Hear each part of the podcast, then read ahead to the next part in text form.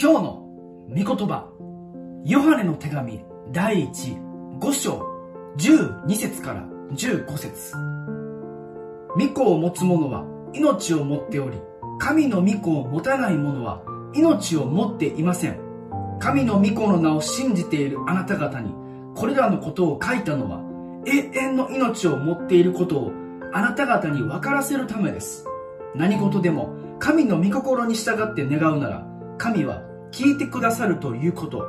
これこそ神に対して私たちが抱いている確信です。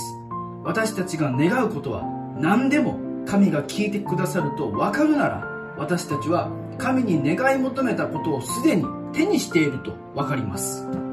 私たちは神様の愛する一人子、イエス・キリストの名を信じています。信じているので、私たちには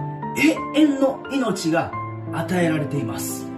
永遠の命が与えられるほどに私たちは愛されているので、神様の御心に沿った願い、祈りをするなら必ず聞かれることを確信します。私たちが神様に願い求めたこと、これはすでに聞かれたことであると確信します。今日も愛されたもの、永遠の命を与えられたものとして、信仰と確信を持って信仰生活を歩んでいきたいと思います。All for Jesus!